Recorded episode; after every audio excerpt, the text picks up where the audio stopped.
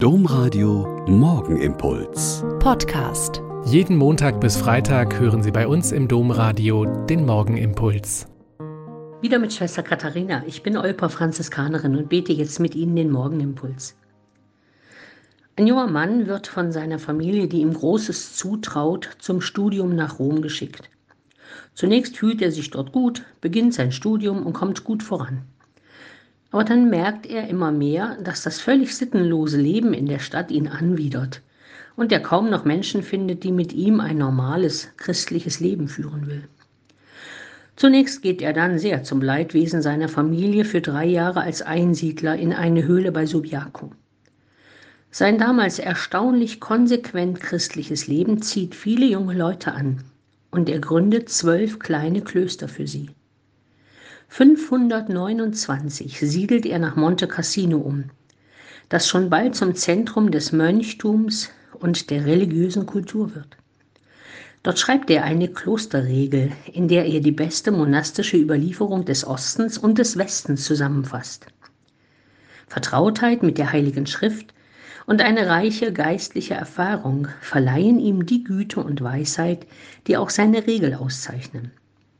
Da heißt es zum Beispiel, wenn wir Psalmen singen, dann soll unser Herz mit dem gesungenen Wort zusammenklingen. Also nicht der schöne Klang ist wichtig, wenn unser Herz weit davon weg ist, was wir singen oder beten. Oder?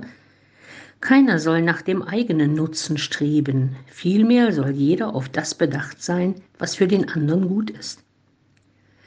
Das klingt also seit eineinhalb Jahrtausenden wie die Mahnung von John F. Kennedy aus den Anfang der 60er Jahre – Frag nicht, was der Staat für dich tun kann, sondern was du für den Staat tun kannst. Die uralte Klosterregel ist klug und so weise, dass sie seit 1500 Jahren Bestand hat und Zehntausende von Mönchen und Nonnen nach ihr leben. Klugheit und Maß sind auch heute Wertmaßstäbe, die das Leben der Einzelnen, aber auch der Gemeinschaften bestimmen kann. Und das hat bis heute nichts von seiner Aktualität verloren.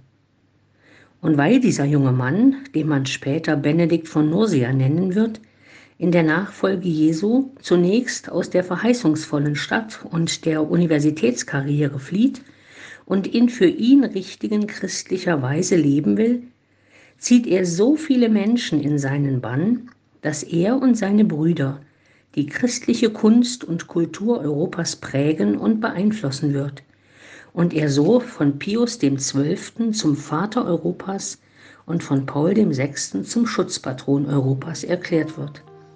Das ist doch mal eine Karriere. Der Morgenimpuls mit Schwester Katharina, Franziskanerin aus Olpe, jeden Montag bis Freitag um kurz nach sechs im Domradio. Weitere Infos auch zu anderen Podcasts auf domradio.de.